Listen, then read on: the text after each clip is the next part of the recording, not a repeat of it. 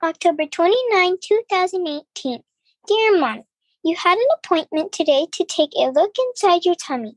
You wanted to have confirmation that your positive pregnancy test was accurate. It is, Mommy. I am here and you know about me now. I'm so excited. The doctor also helped you to listen to my heartbeat. What did it sound like, Mommy? Was it wonderful? Does this mean I'm closer to hearing what your heartbeat sounds like too? You finally saw a picture of me today. The doctor gave you one to take home to show to all your family and friends. Maybe you could place it on the fridge. I can't wait for you to share our wonderful news with everyone. My heart is overflowing with joy, Mommy. Our lives are about to change forever. I couldn't help but notice that you were acting strange after your appointment today, though. I sense that something is wrong with you. You've been crying ever since you came home. Is everything okay, Mommy? Does your tummy still hurt like before? I hope you feel better soon. I don't like when you're upset because it upsets me too. I just want you to be happy. I hope you know that I already love you, Mommy.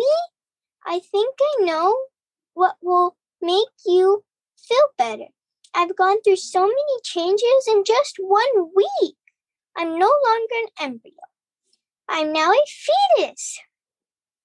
I've made it to 10 weeks and I'm already the size of a small tangerine. This week is going to be the most critical part of my development. My kidneys, intestines, brain, and liver will now start to become fully functional. Isn't that great news? One last thing, Mommy. Do you remember those tiny fingers I told you about before? They have fingernails now, and my toenails are forming too. What are all these things for? Will you show me the way, Mommy? Will you teach me all of the things I need to know so that I can be just like you? And when are you going to tell everyone about me?